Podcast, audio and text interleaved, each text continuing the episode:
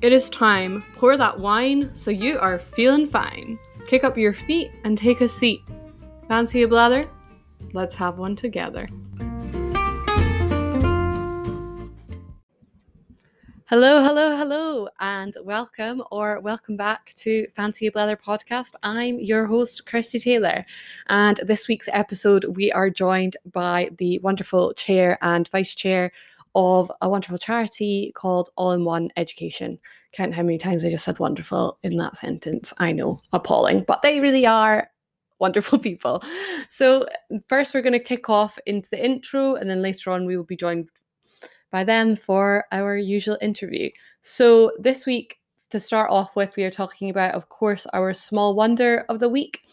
So, this week is a it's a fun one, I think. I'm I'm I'm excited about this one. So, um, is autumnal based. So I'm trying to decide my favorite season. I've been thinking about this for a while. You'd think it wouldn't be so hard. There's only four to choose from, but I don't know. I've always said winter, and I do love the snow. I don't really like driving in snow, but I do love the snow. And um, also, my birthday is in winter, which is why I think I've always said winter, but actually autumn's quite up there and um, I quite love a good autumnal day.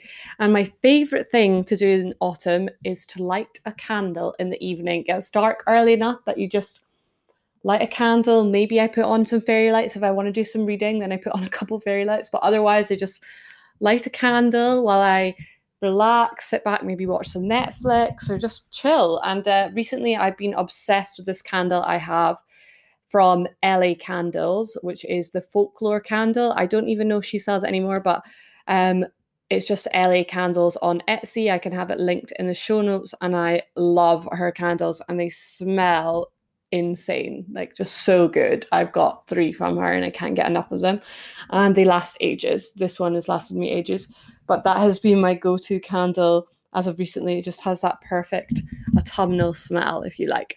So yeah, that is my small wonder of the week and the candlelight in the evening. So now we're going to kick off into what I'm engaging with. So this week we're being a little bit of a self plugger. I know, I'm sorry, disappointed in myself too, but today, the day uh, that this is coming out and the day that I'm recording this, Continue the Voice, which is a creative collective that I started during lockdown, has come out with their first ever zine, or our first ever zine, I should say and I am a freaking head editor. Like, pff, what? 2020 really threw me a curveball with that one. Didn't see that one coming, but I'm so excited. Our first issue is um all about staycations and it has some wonderful pieces of art in it. So I will have that linked in the show notes and I seriously recommend that you read it. Um and yeah, if I do say so myself, we killed the game. So definitely an um a must read because I'm a big fan. um, yeah, so that is what I'm engaging with because I've literally just been reading that over and over again. Um, in what's the term? In um, oh man, words. I can't remember the word I was going to say, but like in the because I knew it was coming out on Sunday, and for some reason I can't think of the term for that, so it's fine. We're just going to roll with it. So now we're going to do things a little bit differently, and we're actually going to do the positive news story now, and then we're going to do the poem of the week because at the end of the episode, it's kind of weird to just throw in a positive news story when we kind of conclude the episode with the interview. So we're just going to add it in now. So, the positive news story of this week I found on squirrelnews.net, which uh, is quite a fun little um, news thing, and they've got lots of positive news. So, I'll link the exact page. But um, it is the the headline that Pope Francis backs same sex civil unions. This is massive for um, same sex couples. I mean, of course, it's complex because I also think there's a big part that like I don't really need um his what do, what's the term? Like I don't need his see words. What's happening today? I don't need his approval but it's nice to know that things are changing in the world. But he said um this is the exact quote from him I believe. Homose- homosexual people have a right to be in a family. They are children of God and have a right to a family Nobody should be thrown out or be made miserable over it. We have what we have to create is a civil union law. The way they are le- that way they are legally covered. I stood up for that. So this is a pretty drastic change in the Catholic Church. I have to say I'm not Catholic, but um I think it's a big it's a big deal. It's a it's a it's a good it's a good step in the right direction. Do you say so myself? And um that was found on Squirrel News, but I think the headline's actually from the Guardian. I know, very confusing. So that is the positive news story. So now we're going to kick into our poem of the week. So our poem of the week is actually written by me. I know. I'm really self-plugging myself this week. It's not really like me to do that, but I just felt like this poem really worked with what this episode is all about and really resonated. And um, I thought, why not? It's been a while since I highlighted one of my own pieces, so why not today? So this poem can be found on my Instagram, my poetry Instagram, sorry, observe, absorb, write. Um, it is not on the website, it's just on the Instagrams. It's just a short poem called Am I Enough? And I will have it linked in the um, show notes in case you want to read along yourself or read it at another time. Am I enough? For years, you have been conned by your society. You have been told about the great nation and how it used to own 25% of the world's landmass. They left out the genocide, they left out the slavery, they left out the colonization. For years, you have been blissfully ignorant, unaware of the harm your country is still causing, of the racism that never stopped existing. I feel terrible. What can I do? How can I change?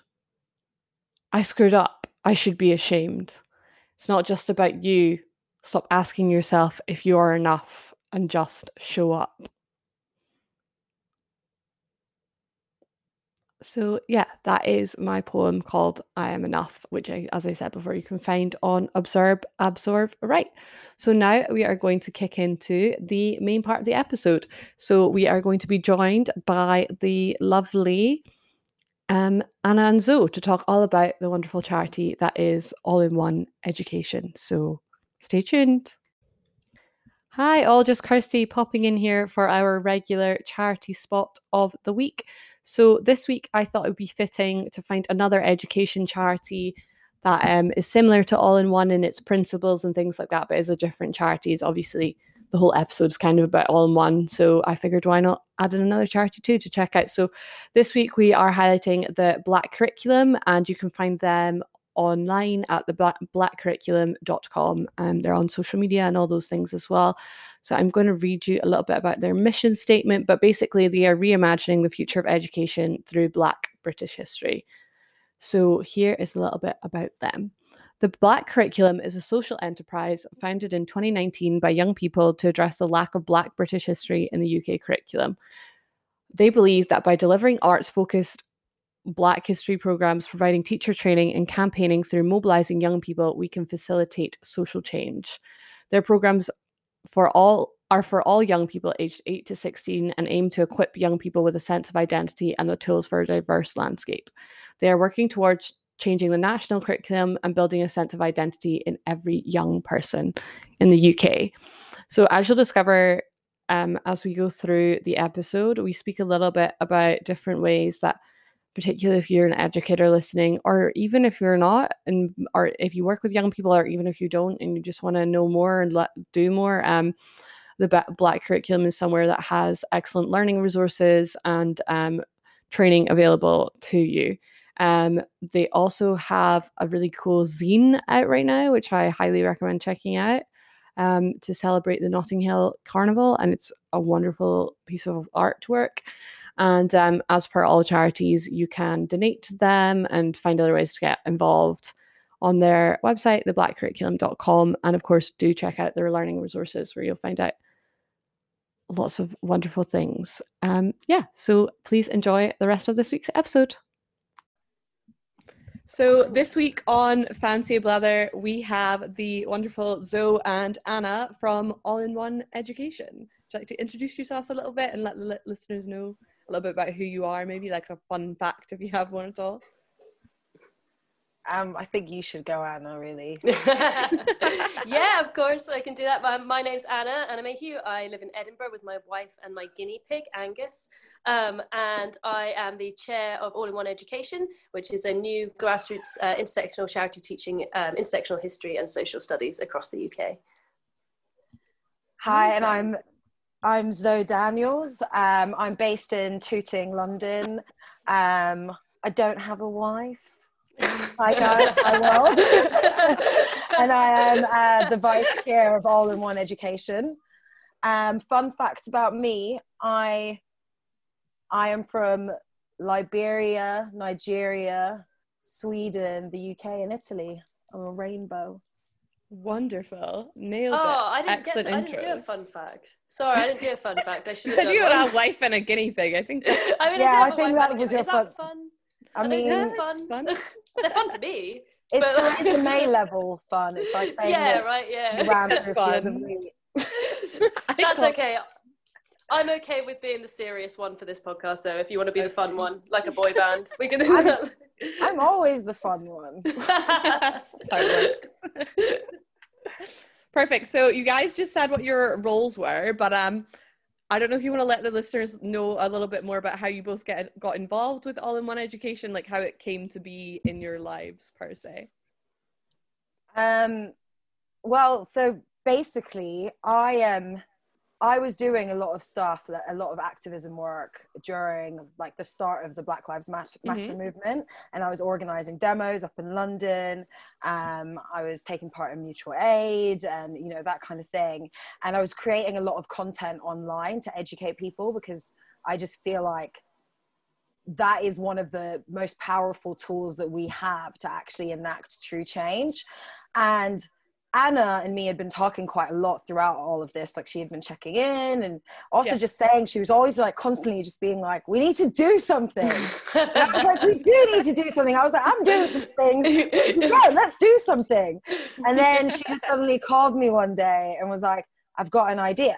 And then she was like, right, so education is like this and it's really important, but I feel like it needs to be intersectional and blah, blah, blah, blah, blah. And like, we're saying all of this stuff. And I'd done a lot of campaigning as well for the our curriculum to actually be truly intersectional. And then when Anna came forward with this idea um, about creating sort of resources for teachers and all in one, I just thought I was like, this is actually this is the vehicle to really do it through and actually create a grassroots movement. So that's how I found out about it. Yeah, I mean, I think so. So I think it's been quite a like turbulent year, hasn't it? It's been an incredibly turbulent year between coronavirus and uh, Black Lives Matter protests and the nightmare political situations that we found ourselves in and the impending um, nightmare of Brexit upcoming. I think people have had a lot of time to um, devote to looking into racial and social justice, um, looking into gaps in our education system, and I think I, like a lot of people, was protesting, donating, educating myself, um, reading tons, watching tons, amplifying voices as much as I can. But I really wanted to to do it in a way that put my skills, the skills that I have personally, to use in a way that would enact genuine, tangible social change. Because I think there's a lot of very well-meaning people donating to things and reading things, but it kind of tails off um, after a while. And it's that's not really the way that you create small bursts of movement. Don't create social change. What creates social change is active, tangible action using using the systems that are already in place and messing them up from the inside i guess Perfect. right on. um, so um, I spoke to a couple of teachers and student teachers and stuff to see if they had any questions, kind of more specific for um, all in one. And one question that people were wondering was, um, what are some ways you or others have noticed inequality in the classroom, or um, how do you find that inequalities sometimes, like maybe from personal experience, um, manifest in a classroom, perhaps like from in your childhood, or if you've ever been in a classroom more recently, have you noticed anything that's particularly what's the word like poignant? Yeah, I mean, all throughout my life. so yeah, so all throughout education, um, I have noticed just inequality through and through. Um, not only has Black history been completely um, omitted and Mhm. not covered. So I grew up in, I had like my, the, the base of my years I spent in Sweden until I was 11. And so they didn't cover any Black history there. It was like almost like we didn't exist. And Black people were there. And Sweden did actually have some involvement in the slave trade. So they too are omitting a part of their history. And then when I moved to the UK, the same thing happened here. Like I think I accidentally stumbled across one page on slavery. We weren't even mm-hmm. covering it. I think we may have covered Martin Luther King, I Have a Dream speech. That was it. And I think once we may have spoken about the Black Panthers, but my teacher decided kind of just was just like, oh yeah, they're a, and they were classed as a terrorist organization. He gave no context whatsoever to it. And that's obviously not, yes, J. Edgar Hoover said this about them, but he was also racist and the FBI was systemically racist. And, you know, there's all this context that they were omitting. So I, there was a, like, that was where I personally felt that inequality happen. And since then, I've just seen it with sort of just looking at my nephew and niece going to school now and their experiences they're not covering like the empire and they're not they're not covering things that would give the the policies of today or the news of today context, mm-hmm. how did we get here? How do we critically evaluate what's happening now? How do we change things? How we do how do we imagine a better future? Um, and those things get crushed in the classrooms. Like i honestly think that in in in the, the current education system the way it is in the UK, UK is where dreams go to die in those classrooms. Imaginations get crushed. And there's some amazing organizations doing work um, to ensure that children are learning in a creative way. And the resources that we provide are meant to give teachers you know an option of like teaching in a more creative way in a wider way give the children a more a wide perspective of different views allow them to critically evaluate um, for themselves don't decide for them it seems like that's what we're doing now yeah um you know but yeah that's where i've noticed inequality myself and just just generally yeah, I mean, I think it's it's probably pretty telling that in GCSE history, only 11% of British students will study anything to do with Black um, history or people, Black people's contribution to Britain. Um, whether that's in in um, a historical sense or within a modern day context, it's just not something that's studied anymore. Um, and that's even, I think, as far as like the slave trade is falling mm-hmm. out of. I mean, it's coming back into fashion, particularly this year, but it is falling out of the curriculum in terms of required topics. Um, I think the only topic that at least England is required to teach us the Holocaust, isn't it? I think. Um, so, which is of course necessary. But again, and I mean, Zoe and I had this conversation this morning about the Holocaust suffers from a similar, um, a similar kind of casualty as Black history does in a lot of British um, education systems, where it is one event for Jewish history in the way that yeah. the slave trade is one event of Black history, and then that's it. They're like, yeah, well, that was terrible um, isn't it all awful his thing but there's no as so said context around that to see how that has impacted further on how that has impacted at the time and how that has been like um, um, been part of those um, sections of our society's history. Um, it's just one event which is very static, and it's kind of the same with Black History Month. I think it's a very static um, um event. I think it's good that we yeah. have it, but I think it would be much better if we just wound Black history through the entire curriculum every day of the every day of the week. Um, yeah. And I think that can go as far. That kind of leads me into where I see inequalities at the minute um, in education. Is I really think there's a lack of visibility of um, a lot of the demographics um, that we would want to cover. For instance, even as much I think as like female, some of the um, areas you could be studying female history and are just not included at all.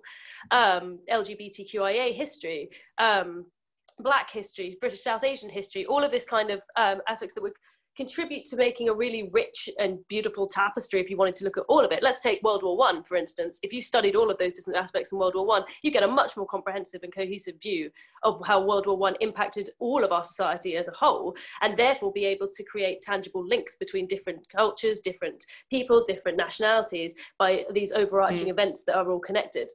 Um, so, and I, I remember seeing one of the impetuses for All in One was I was um, I was overseeing a um, a World War One workshop at Edinburgh Castle. Um, and it was a primary school workshop, and we had a primary school come in who were, I would say, a pretty representative cross section of kids um, in Edinburgh. They were, I think, primary four.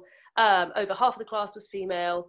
Um, I would say maybe like five, two, about a third of them, maybe like five of these kids were um, kids of color. So they were South Asian. There's a couple of um, African heritage kids, um, and then there was a couple as well of like new European immigrants, so German, Polish. Um, yeah. Lithuanian kids like that kind of so pretty like large cross section I would say yeah and a pretty standard pretty class as well more pretty recently as class. well yeah absolutely for a city centre class you know um in a working class area of town.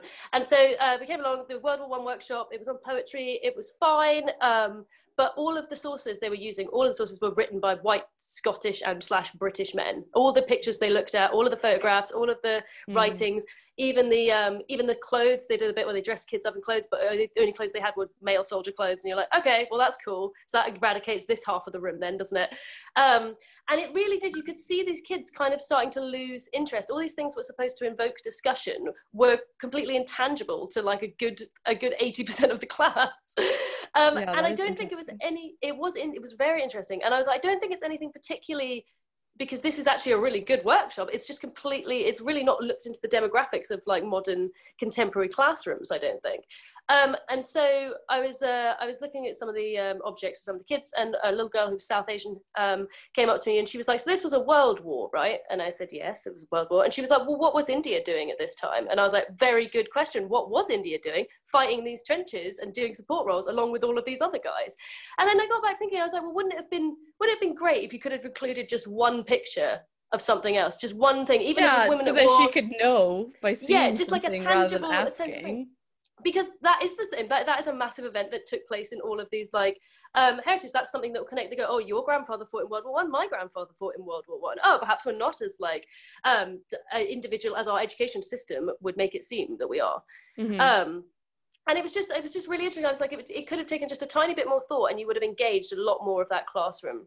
Um, and it's not a very hard thing to do. So that's one of the things i think um, that was one of the driving forces behind all in one. Just merely providing that kind of tangibility and visibility mm-hmm. into representation not just representation yeah. but having tangibility to it as well nice um so i think you also made a point that um really stuck out to me about um in high school you did um the martin luther king speak uh, speech and spoke about that um i find that really interesting to consider that through so many people that you speak to throughout britain that have gone through like the education system that it's always if we do learn about civil rights at all it's always american civil rights mm.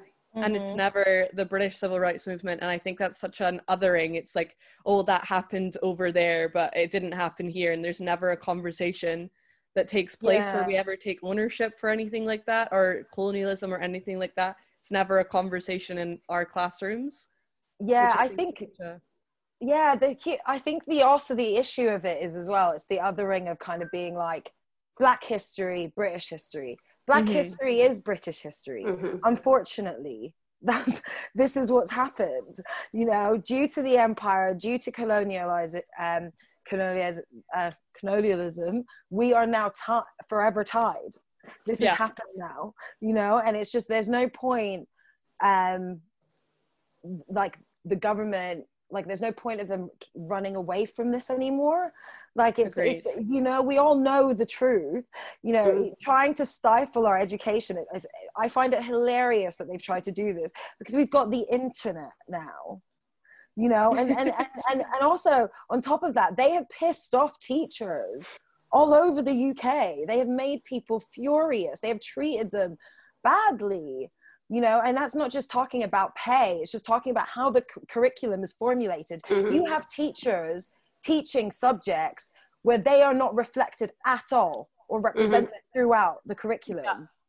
that's a gross injustice that's not uh, that's it that's not equality mm-hmm. and that's how you see how racism is in like it, it's you know it's infected the very fabric of this country um and it's so unfortunate because there are people that want to learn there are people that want to educate there what there are people that want to get to the truth um, and they keep on putting up these ob- obstacles and i think the great thing about all in one is that this power this is also about empowering teachers mm-hmm. yeah like agreed. giving teachers the tools to be able to teach the things that they actually truly want to teach mm-hmm. the things that mm-hmm. make them feel passionate um, you know giving them a wider perspective as well challenging their views and because um, we're all in this together and anti-racism that kind of education that's gonna that takes years. That's until the day you die. Mhm. you don't do some like kind of um, hit crash course in it and we all have to take it whether you're white or black because unfortunately our history was stolen from us. We have no idea about the reality of things because it's been stolen from us. And the best that we can do Mhm. is sp- try to spread awareness about the things that we know and try to criticize them as well to, and actually start a conversation. Um, i find it fascinating what's happening right now. And I'm, i find it fascinating what different organizations are doing because everyone's coming in from a different angle.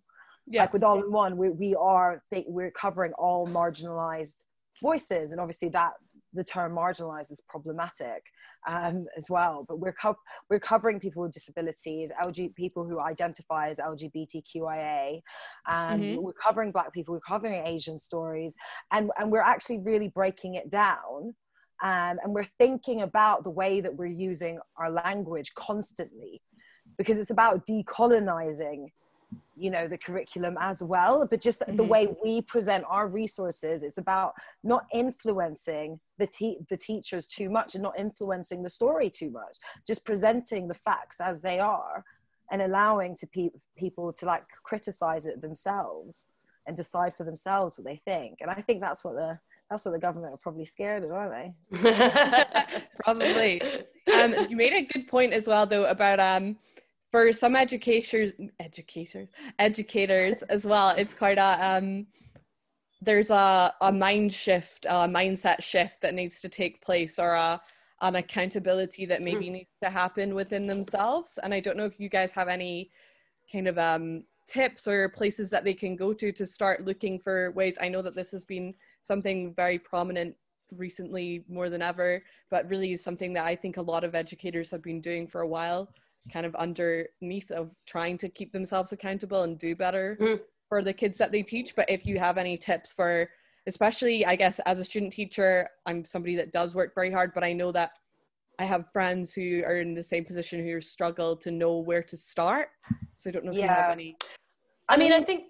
Oh, sorry. So, do you want to go first? I can go first. But oh no no you go first Um, I just, I mean, I was gonna say, I think there's, there's, I think, as you say, what you working very hard as a student teacher is unfortunately, it, it only gets more, doesn't it, when you actually come into your, through your probation year and become a Yeah. teacher. Um, and I think that is one of the big problems that we found with trying to make history more representative and comprehensive, and why there's such a, a huge discrepancy and divergence in uh, what people know um, between their supposedly similar curriculum um, between every school is that there's a huge amount of inconsistency because teachers do have to do everything on their own. They do have to do so much of it individually. So you then put an onus on when there's not enough educational guidance and there's not enough from educational services or the government um, to support you in making that and breaking away from that mainstream curriculum and making things a little bit more um, diverse and representative. Then you start getting situations where pe- people don't have the time, they don't have the resources, they don't have the knowledge. As Zoe was saying, you know, we want to create confidence Mm-hmm. um, in teachers themselves who may not have ever studied any of this. And, you know, we had a guy who said, you know, I tried to make my classes really intersectional and I tried to make them um, a lot more representative. He's like, but how do I know that where I'm getting my sources from is legitimate and that it isn't skewed in another way Yeah. because I only have a limited a scope of knowledge in terms of that as well. Um, so I think it's a really important important part because it is so individualized. Unfortunately, the system is so um, has so much onus on the individual that teachers take accountability of their own knowledge and their own learning. Um, and you know, and that's what we're trying to do. We're trying to be supportive and easily accessible as possible to support and empower our teachers to be able to do these kind of lessons. Um, so I'd say training. Training is a huge one. I think. I actually think being able to. I know there's a lot of training offered by schools themselves, but you can always do more individually. And if there's specific stuff that you want to do, go for it. There's loads of amazing uh, training organisations offering brilliant existential. Um, um, history right now. Um, anti-racist educators um, are up in Scotland, but they do some really fantastic courses that people can get on, um, and you can also join their uh, their collective group of teachers aiming for change through anti-racist education. Um, Black curriculum, of course, GLE um, consultants. There's loads of people who are doing amazing online Zoom stuff at the minute that I think are really worthwhile. Um, because as Zoe said, it's something that has to happen all the time. We're all constantly learning and we're constantly Yeah. um, constantly updating our knowledge. Exactly, constantly evolving. Um, and we can unlearn learned things and we can also adapt our methods. We know we can. We do it all the time in teaching. We adapt our methods for different styles of learning and different teaching all the time. It's just about doing the same and being conscious of it, I think. Um, Zoe, what do you think? Yeah, no, I agree with that definitely. And I think it's also like trying to absorb as much um, content that you may not be used to to to hear different perspectives so listening mm-hmm. to podcasts by people who identify as lgbtqia or people with disabilities and also engaging with those people in those spaces you, that you know mm-hmm. you know your education doesn't necessarily have to come from other teachers and that community it just has to come from people within that community like in terms of people that do identify with the things that you want to represent throughout the curriculum. I think that's so important because you need to be challenged on your opinions. That's that's a way that unlearning starts to happen and unpacking starts to happen. Um, and i do see that taking place right now.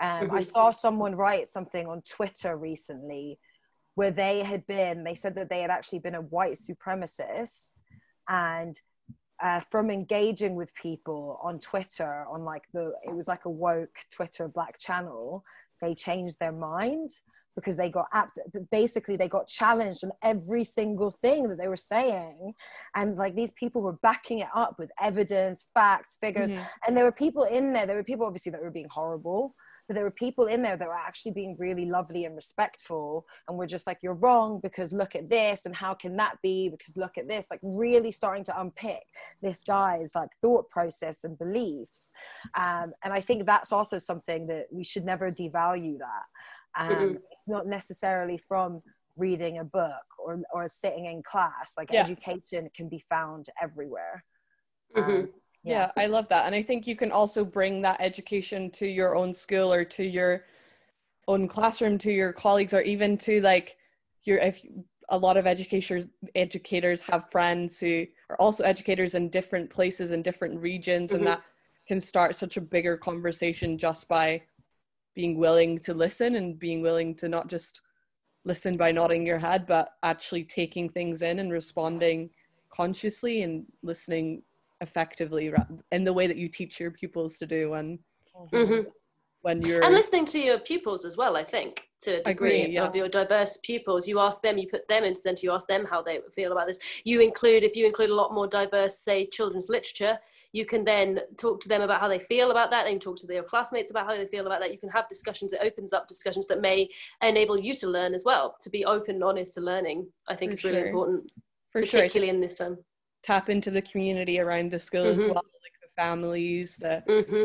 shops, that there's a community in every school. So I think that's mm-hmm. that's excellent. Um, so we've spoken a little bit about intersectionality um, in terms of without using the word intersectionality too much, but um, for I mean I feel like everyone listening knows what interse- intersectionality means, but just in case they don't, maybe give like a little definition and then also what it means to you personally, because I think definition for a word or a concept such as intersectionality can always be quite broad whereas mm-hmm. the personal experience of something can be a lot more can help people to relate to a little bit more perhaps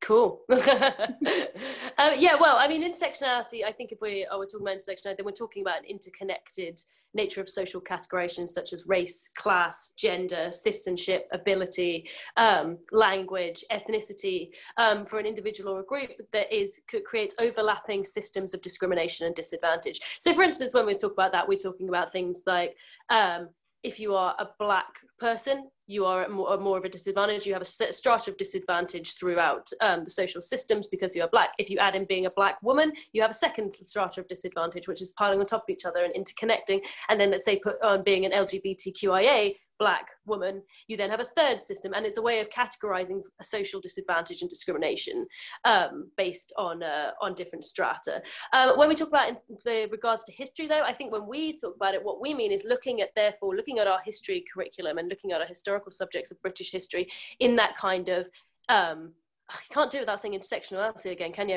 in that kind of intersectional way. Interconnected. Um, interconnected way. There we go. Um, there go. interconnected way. So history, I think, is a big, broad tapestry made up of interconnecting threads, and all of those interconnecting threads. I love that create, image. I know, cool. right?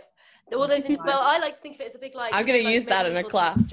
yes like a medieval tapestry right? So if you think about all the little threads coming together to create the image of the yeah. event. So let's say world war one again. Let's put that all the mm-hmm. tudors were coming together to create world war one.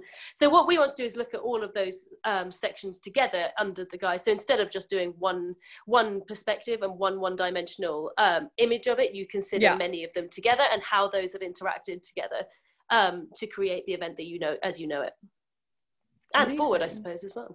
Yeah. yeah. Perfect.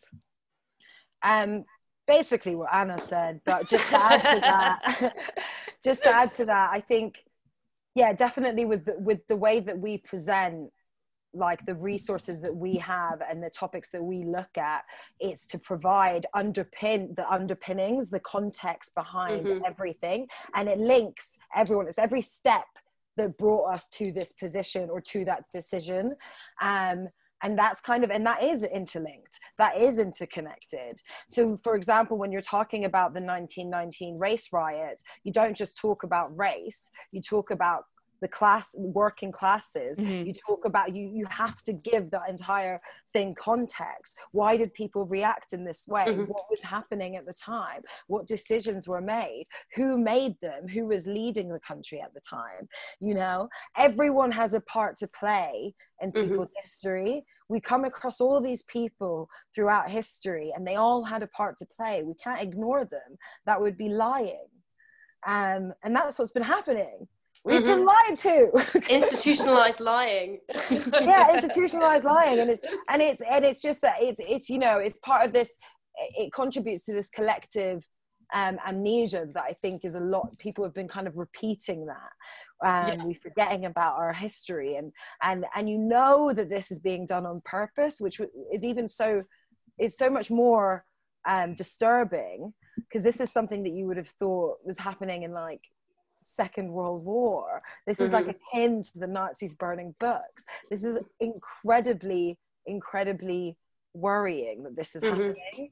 And, and all of us are going to suffer from this as a result. Um, because it contributes to this collective amnesia. Yeah. We're not going to be able to cope with um, things like that we have in the future to deal with issues in the future. We're not going to cope as well.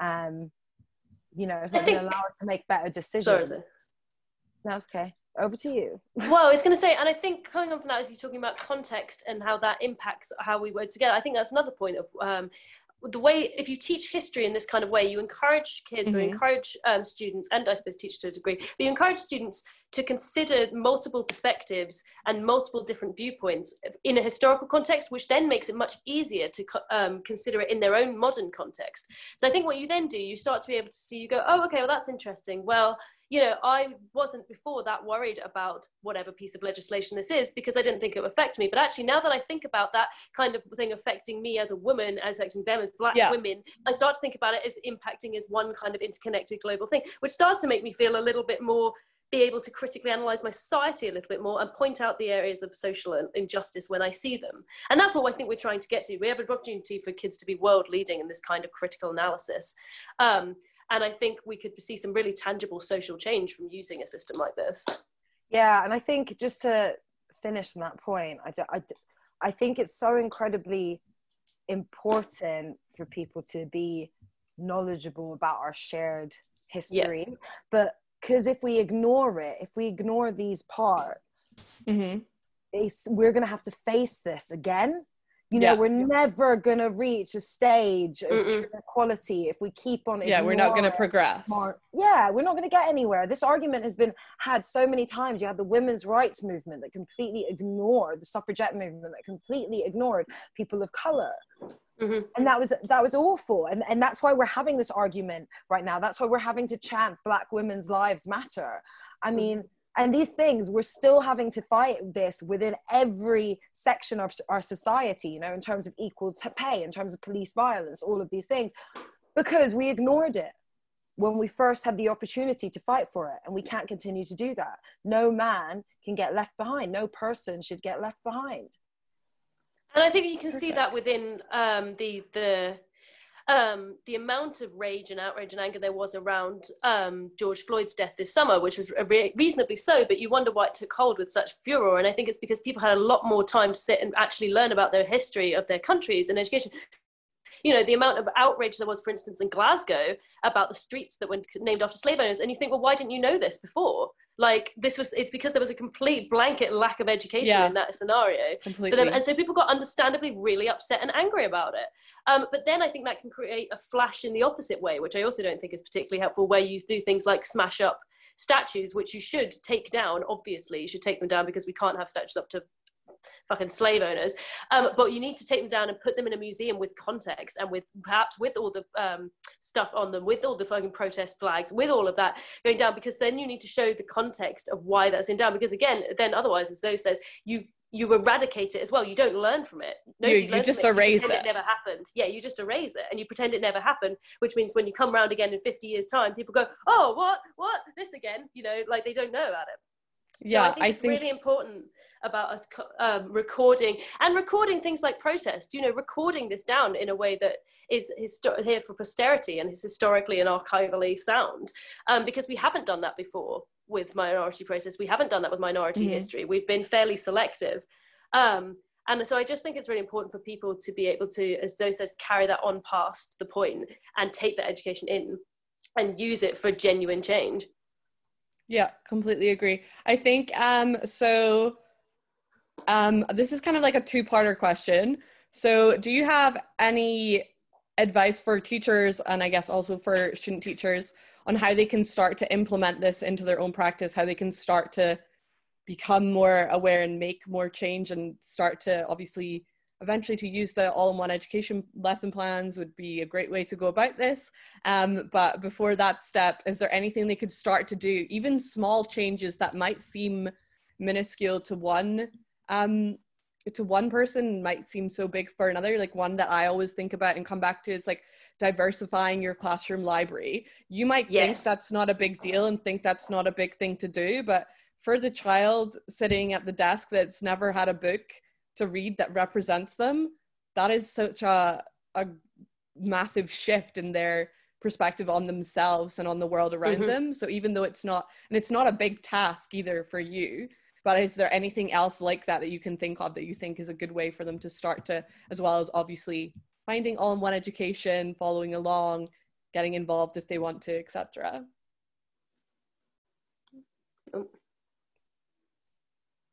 sorry. You would have thought after lockdown i'd know how to use this. Um, so i think that the best i think one of the the first steps that they need to do is just kind of sort of educate themselves. Um, you could think that you're the most knowledgeable person in the world about this stuff, but you probably aren't. I'm sorry to say. Mm-hmm. we're all going through this process. We're constantly learning, and it's about following people who are from those co- um, communities leading that conversation. And I think a particularly good thing is to follow activists there's mm-hmm. a lot of um, educational activists out there um, and like and just follow like really um, incredible organizations that are doing the work and organizations that have existed for a long time, like Runnymede. You should definitely follow them. Um, and I'll link them in the um, show notes as well, so people. Perfect. Yeah, so Runnymede organization. They've existed for years. They've done studies in um, education around. Um, uh, teaching intersectional education, particularly when we when it comes to Black history and show like teaching colonialization or uh, colonialism and teaching um, the slave trade, but actually um, in its entirety. Um, so they've advocated for like migrants as well, like just showing a more a wider perspective. Um, so they're definitely worth checking out. And then I would also say there are there are amazing pages like Working Class History that I would mm-hmm. encourage everyone to follow. Honestly, I'm addicted. They're incredible. And they really give a peek into the kind of history that's radical you know, and inspiring, um, and and allows you to see the viewpoint from everyone's kind of side um, i feel. Like it really amplifies amplifies the voices of the working classes stories that may you may never have heard if it wasn't for them or mm. um, you know making you aware of it. And then i would also encourage people to look at a conscious kid. Um, mm-hmm. they're incredible. They're also um, american. The black curriculum obviously Um, they're doing amazing work, and they're they've started recently creating these animations, like making it even more accessible. Their information, um, so it's great to like try to see these these organizations are providing information in, in diff- a variety of ways to ensure yeah. that it's as accessible as um, possible. I think before the industry could be a little bit alienating, but now it's actually opened up a little bit um, and taken that into consideration. And just follow activists as well, I would say.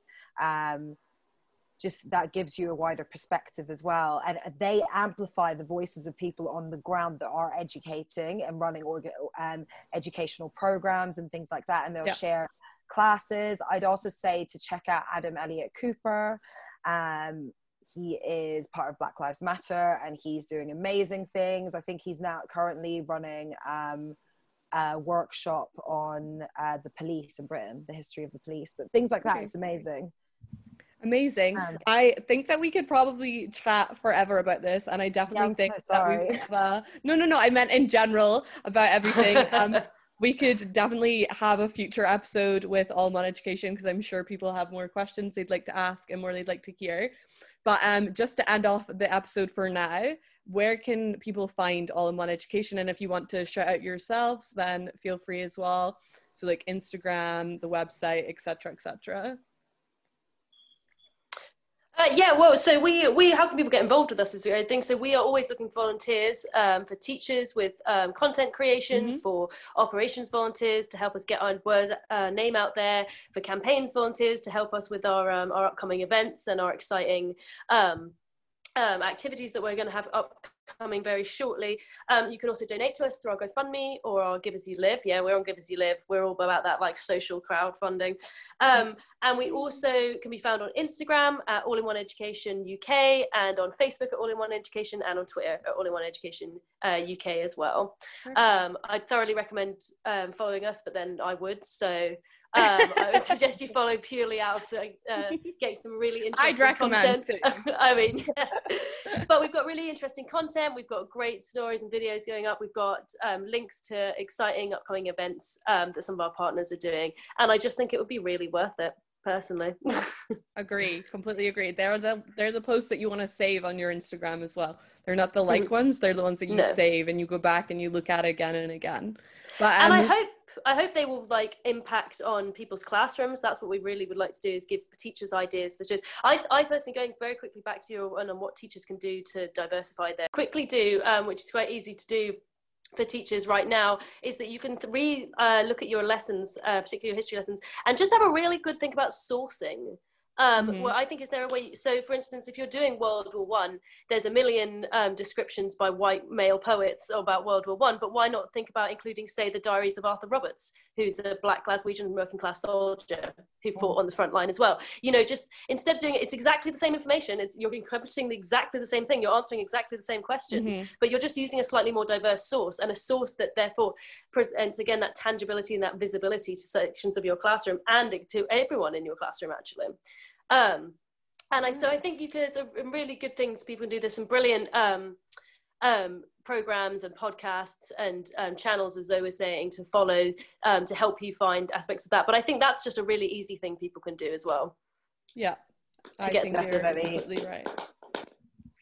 I think as well, it's um, get to know your local area where you're teaching because you might mm-hmm. find that um, you can why not teach more about the local history that those children. Mm-hmm will relate to rather than focusing on something that's so outer worldly like um i don't know like the salons that writers went to like is that mm-hmm. is that relatable or important no and i think that's That's so right because uh, particularly in Scotland, I know in Scotland there's such a focus on your local history in your area as well. You know, the, mm-hmm. the curriculum of excellence.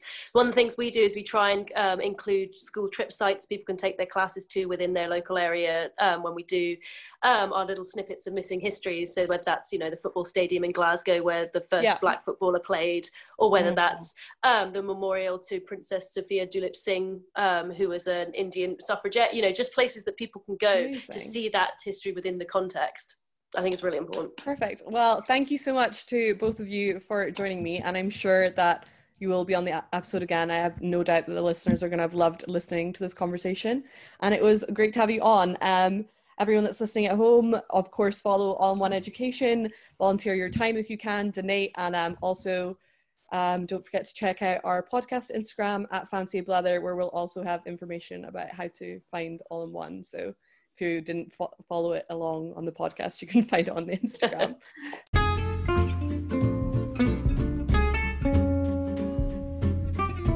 Thank you so much. Have a good week. Bye. Thank you, Kirsty. Cheers. you. Thanks for having us Take on. care. Bye. Bye.